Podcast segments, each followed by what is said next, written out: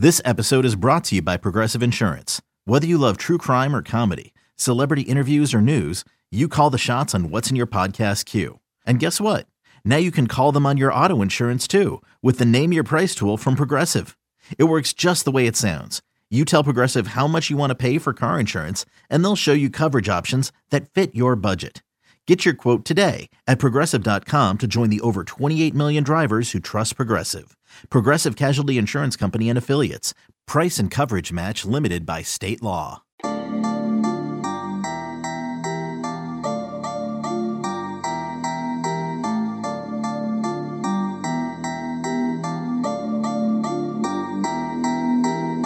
Welcome into the Illini Inquirer podcast. Jeremy Werner, Illini Inquirer publisher, here with you.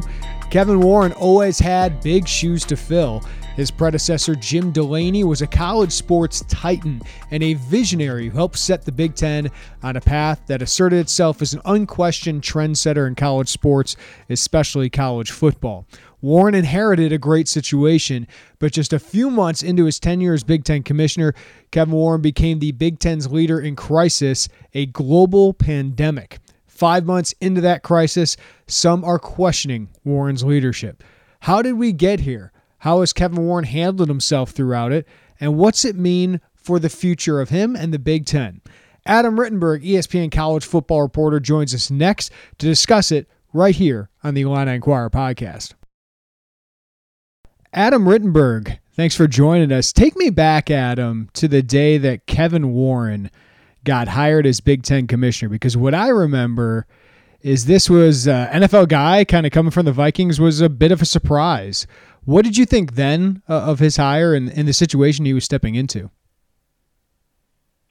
Sure, it was a surprise. I mean, it wasn't a name that any of us had really heard of, and I guess that's a credit to the search process and the presidents for keeping it quiet. But you know, Kevin had you know limited involvement in college athletics early in his career, and then was pretty much an NFL executive. That's how he he built uh, you know his brand, and so you know I think a lot of people thought it would be you know, someone like Northwestern athletic director Jim Phillips or someone who was more of a, college insider versus an outsider. But uh, you know again the the reviews were very positive and. Mm-hmm. Um, you know, people thought that uh, you know, obviously, first African American commissioner of a major conference. There's there's a, there's a history behind that, and um, yeah, I mean, again, it was it was certainly not a name that we were thinking about, but uh, somebody that uh, made a lot of sense once you once you looked at his background. I think what I was interested, Adam, is what he felt about the big issues of college athletics because he didn't have that history, right? We didn't have a, a record on him, really, of, of how he felt about some of these things. And he was pretty quiet about those early on. Um, and whether it was name, image, and likeness or whatever, did we learn anything uh, in his first few months on the job about where he wanted to take this conference or what his big issues or where he felt how he felt about certain issues uh, before the pandemic kind of took hold of everything Sure. Well, you know, Kevin uh, actually officially took over in, in September, and then was obviously working with Jim Delany. With Jim as st- still the the front man of the Big Ten until New Year's Day, and then officially, kind of officially, officially took over. So, you know, he he he he didn't do any media during that time. He wanted to take that time to formulate opinions um, over the long term about some of those issues you just mentioned. You know, I, when I when I met with him in January in his office, um, you know, we you know he talked extensively about uh, you know just wanting to improve the experience for athletes as much as possible and wanting to get around to campuses and and talk to athletes and you know how to improve you know their their access to mental health and um, you know d- different different initiatives around the student athlete experience. That was really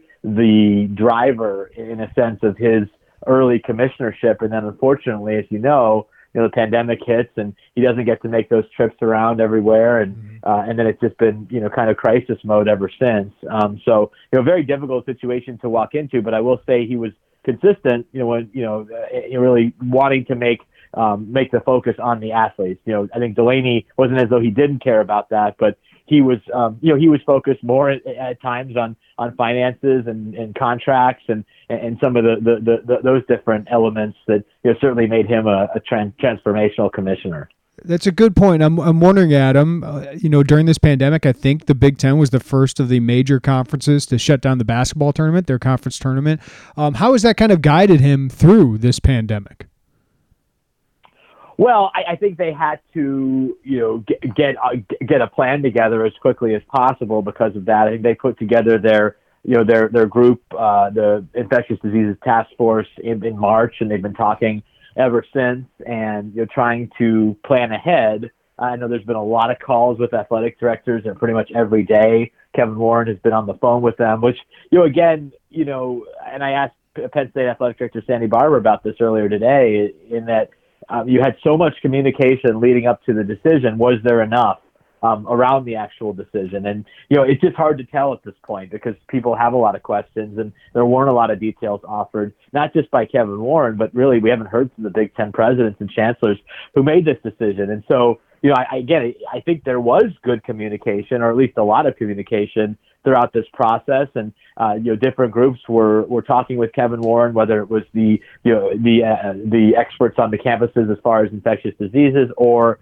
the sports medicine group, which he referred to in announcing the fall postponement, which is athletic trainers and, and others uh, you know, in that in that background, who who have that that type of expertise. So I don't think it was you know a decision that was uninformed because there was a lot of meetings and a lot of discussion, uh, but we could certainly talk about the actual process of the decision and, and some of the concerns around that. Yeah. Uh, Adam Rittenberg, about 10 days ago, 11 days ago, uh, the Big Ten released its revised schedule and, and teams started practicing. Uh, correct me if I'm wrong of my impression, but that seemed to signal to me that they were at least going to try to play college football season uh, in, in, a pandemic. Am, am I right in that assumption? Did you feel that way too? Well, I, I think yeah. The, the, when when you do that, it does signal publicly that yeah, there's going to be an attempt. Um, now, you know, even at that time, I think there was a lot of qualifying language from yes. Kevin Warren. You know, talking this about the season more as an if, not a definite. Um, and you know, again, I think he he knew that it was going to be tough even at that point to start and and have a season go uninterrupted and not have some major issues, but um, you know, they were they were pretty committed to, to starting Labor Day weekend instead of moving the start of the season back like the SEC and the Pac-12 did at the time, uh, which certainly can be questioned now that they went the route they did. Why not just give yourself as much time as possible to make the, the, the decision? But they clearly had enough information, uh, at least most of the league, that, that they didn't think, think things were going to change a whole lot uh, between now and, and when you really have to make those types of choices yeah, a few days later, we start to see reporters like yourself, Adam, who reported well on this, uh, that the Big Ten season could be in peril. Have, have we yet learned um, what changed in, in, those couple days or how much changed uh, for the presidents and chancellors to vote or not vote or come to the decision uh, to postpone its fall season? Right. Well, you know, again, I, I don't think it was necessarily one bit of information. There's there's certainly um, uh, a lot of the conversation around the long-term effects of COVID-19, including some that have experienced been experienced by Big Ten athletes, uh, heart condition, myocarditis, myocarditis, and other issues that were, you know, again, learning that they're happening. We don't really know that much about them. At least the the experts don't. I know that Kevin Warren had some long conversations with both the infectious diseases group and the sports medicine group on Wednesday, Thursday, and Friday leading into that weekend. And then you obviously had the MAC decision to postpone on the Saturday morning. And then, um, you know, there was another call between athletic directors on Saturday. I think Josh Whitman, you were on the call when mm-hmm. Josh said, you know, the conversations really got moving on Saturday. Uh, and then on Sunday, you know, we reported kind of late afternoon that the Big Ten presidents were mostly in alignment around postponement. But then you didn't have a decision for a couple more days, and you know that's when things got really odd and and uh, I, I would say really bad for the Big Ten, just as far as the you know, the public uh, disagreements and discord and some of the things that you just don't see very often in the conference. You know, coming from coaches and others. So um, yeah, it was a, a very you know tumultuous stretch if you think about it. Between Wednesday, you you, you announce the the schedule and then Thursday, you know, those meetings get going Thursday, Friday. MAC postpones on Saturday. Things really ramp up. Kevin's talking to the presidents, and then I think by Sunday, you know, the league had reached its position where it was going to ultimately land, which was the postponement of fall sports. And Adam, there you hit on it. The the discord in in the days after is, is different. You've covered the Big Ten for a very long time. Uh, this is obviously unprecedented, so you can understand where the emotions are. But coaches, whether it's Scott Frost or Ryan Day, talking about playing outside the Big Ten, and obviously that probably won't happen. But some athletic directors have, have been, you know, voiced some disappointment in this, and of course, many players and parents, and you have parents writing letters, Justin Fields getting a petition to come back and play.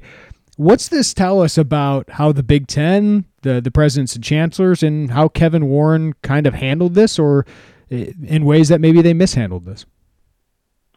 Right. Well, yeah. I, mean, you, there's even questions.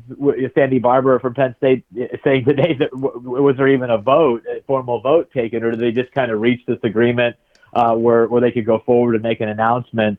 You know, I, I think there's certainly um, you know some questions about why why they why there wasn't more on the front end of explaining the process to everybody um, because it was such a big decision.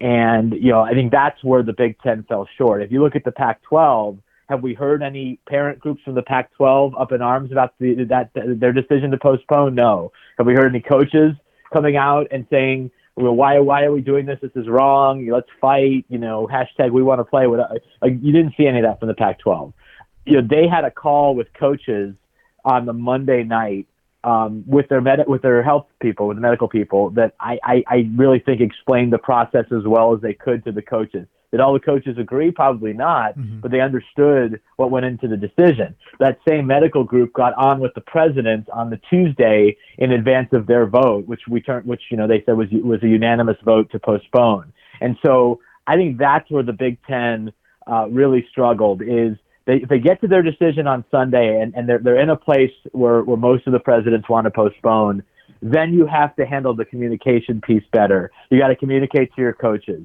and have that discussion. It may not be a great discussion, but it's a discussion that you have to have. Um, and then I think from a public, I know we're in the media and we're both biased and we mm-hmm. want information. Uh, you have to have that uh, out there a little bit better than the Big Ten did. You have to have a document like the Pac-12 uh, put out to explain its thought process. You know, does that mean that these parent groups don't, uh, you know, send letters and they're they're not upset and Justin Fields doesn't start a petition? I, I don't know, but at least there wouldn't be as strong an argument on their end for where's the transparency, where are the details, why did you really do this? Explain it better than a news release. And I think we both agree a, a pretty underwhelming interview on BTN yeah. from Kevin Warren. And again, I think Kevin was exhausted and he's been in a really tough spot, mm-hmm. and neither of us are, us are in that position. So I think he deserves a little benefit of the doubt. But but but again, if if that's it, you have to provide more. And I think again, if you're relying on the science, if you're relying on these groups of experts, then we need to hear from them, or at least uh, get a get a uh, a view into their thought process. And that's where the Big Ten fell short. Yeah, I think we can all agree. Uh, both these presidents and commission and chancellors and Commissioner Warren, I mean, are put in a bad spot. This is a very tough place to be, but these are the leadership positions you sign up for, even if you don't expect a, a pandemic. So, I mean, obviously, people are, are questioning, criticizing Kevin Warren and his leadership through this what what is a potential ramification of this for him as, as he moves forward? I mean, he's going to be here, Adam, and, and I think he'd been impressive in other times. So, it, what is the actual fallout of this for Kevin Warren and how he proceeds as a leader of the Big Ten? Well, I think it's a really important time, Jeremy, for him to start mending these relationships and trying to get out in front of uh, some of the issues. I, I think it's concerning that there hasn't been much said uh, from the league here the last few days. Maybe that changes, and yeah, I'm sure you've reached out for comment. I've reached out for comment, and, and there hasn't been a whole lot. Uh, but you know, again, I, you know, it's an odd position to be in because you know there, there's a lot of evidence that suggests that Kevin Warren will be right and the Big Ten will be right, and nobody will be able to play this fall. Um, you know, you're seeing you know, University of North Carolina just moments ago yep. announcing that they uh, are going to go online classes only because they've already had so many outbreaks on campus. They've barely been back on campus. That could be the reality almost everywhere, and I think that would certainly push presidents that haven't uh, decided to postpone. Maybe that's all they needed to get there. Um, but if those other leagues go forward and play and have a successful season and there's not much interruption and they're in the playoff and they're in bowl games, it's going to be very hard, I think, for for Kevin uh, and you know, in a sense, some of these Big Ten presidents to to overcome this because of the damage that it'll do to the conference, especially if uh, they're unable to get a spring season off the ground. So, you know, are, are they are you rooting for the virus? Are you rooting for these other leagues to have problems? You're not, but if they go through relatively unscathed and you're sitting out, uh, it's going to be a really tough uh, situation for everybody. Yeah, there's definitely a lot on the line right now for all these commissioners and presidents and chancellors, and it'll be interesting to see how it all falls out. Last thing for you, Adam, and always appreciate your time. How realistic is a spring season? How, how can the Big Ten pull this off? You know, I I, I want to learn more about it, Jeremy. I'm not trying to avoid the, the question. It's almost one of these things that it depends on who you talk to. Some people say there's no way you can do it, and and and, and oftentimes that's a typical football coach response because it's new. Uh, and I'm glad that like people like Jeff Brohm and and, and Ryan Day and, and other coaches and administrators in the Big Ten are at least you know thinking about okay how how how could we do this? Mm-hmm. How would this work?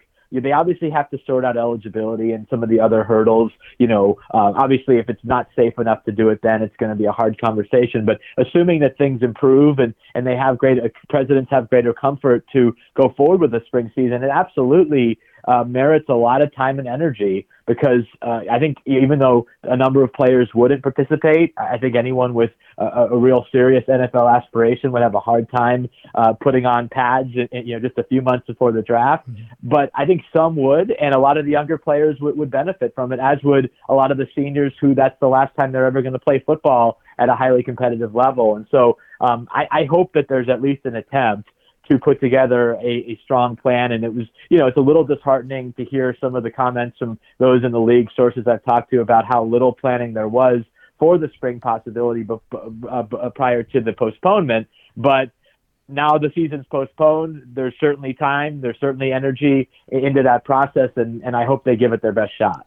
I guess this is more big picture, Adam. How, how does college sports come out of this changed? Well, I, I think everything's going to have to be looked at. Um, you know, I think the, the easy easy uh, response a lot of people think it's going to be, oh, you just cut a bunch of programs, and, and you understand it's not it's not that simple. Mm. A lot of those athletes uh, pay tuition. A lot of those uh, programs, um, you are, are not as big a burden on the on the bottom line as some other areas. But you know, I, you know unfortunately, I think staffing is going to have to be changed. I think um, you know, the good thing is a lot of these facilities are already uh, done or or paid for with outside money. But I, I just think the entire operation is gonna is gonna look a lot different. Um, you know, in, in the future, as far as how many people are in an athletic department, uh, you know, how how the major sports are operated, how can the minor sports operate differently? You know, almost like club teams in some cases. Um, you know, do you need to get on planes very often if you're with an Olympic sport? I, I, I'd have a big problem with that if I'm an AD after this pandemic. So, you know, can, can you make it work and still have it be a worthwhile experience and, and, and compete for something without um, just you know, uh, costing me thousands and thousands of dollars as an athletic director? Those are all tough questions and tough conversations that are going to have to be had. But um, I, I, really do think it's going to look quite different in the year from now. Given the you know Players United um, statements we saw, and now the players trying to play and and some willing to sign a waiver. Does this expedite or change any of the possibilities of changing the amateurism model that we've been talking about before the pandemic? Well, I, I, again, I, I, think it's worth having the discussion. I, I, get the sense from talking to sources that presidents would rather not play this season than than go to a full professional model, right. um, which you know, which a lot of people think you have to have if you were to to, to go into like a bubble format like the NBA ha- has had or the NHL is having. Um, and so, you know, that that's a conversation that certainly concerns a lot of people in college sports is is is are, we going away from the amateurism? Even if we give NIL is, is how much further is this going to go? And so it's going to be interesting to see how the conversations evolve from those groups um, that that spoke out. And you, you you do wonder whether um, you know, the, the athletes who were more focused on having the season, if they had uh, uh, put that message out there earlier in this process in June or July before the uh, Pac-12 United or the Big Ten United movement uh, got going, would that have changed this uh, the, the, this timeline or this conversation? It, it's hard to know. There's a lot of what ifs, but uh, I think the sequencing of it the Pac-12 group saying, "Do this or else we won't play," and then the Big Ten group, you know, to a lesser extent, saying, "We need these demands met." You know, that that that definitely got on the radar of these presidents, and you know, probably factored into their decision along with all the other information they got. So many interesting things going on in the college athletics world. Adam Rittenberg, always appreciate the insight, my friend. All right, thanks, Jeremy. Appreciate it. There's so many layers to this, so much on the line, whether you're on the Big Ten and Pac 12 and, and all these other smaller conferences deciding to postpone the season. Um, and while you have the ACC, SEC, and the Big 12 pushing forward, what's that look like? What's the what's the fallout for whoever side looks correct in the end? Uh, for Commissioner Kevin Warren, what's on the line for that? Just early leadership, right? Uh, but obviously, the process for the Big Ten has seemed flawed. The message not being unified has seemed flawed for the Big Ten, and Kevin Warren's got to learn from that. And I think that's what we come across with with Adam Rittenberg in our conversation there. All right, appreciate Adam Rittenberg's time. One of the best to cover college athletics, especially college football. Been covering the Big Ten for a really long time. If you don't already, subscribe to our podcast wherever you get your podcast rate us, review us. We appreciate when you do that. Also, don't forget this whole month at 24 7 Sports, it's our 10 year anniversary at 24 7 Sports. So they're offering 50% off a VIP subscription, your first year of annual subscription. That's more than $50 of savings. You can sign up now at IlliniInquirer.com. Because even though sports aren't happening at this moment, we're still covering the heck out of Illinois, the latest with football recruiting, basketball recruiting. And uh, I just talked with an NFL scout here recently about the process and what it'll look like for some of these Illini guys, how they are impacted. I'll have that coming up for our VIP subscribers, as well as answering all your questions with our mailbags as well. Thank you as always for listening. Have a great day. We'll talk to you next time, right here on the Illini Inquirer podcast.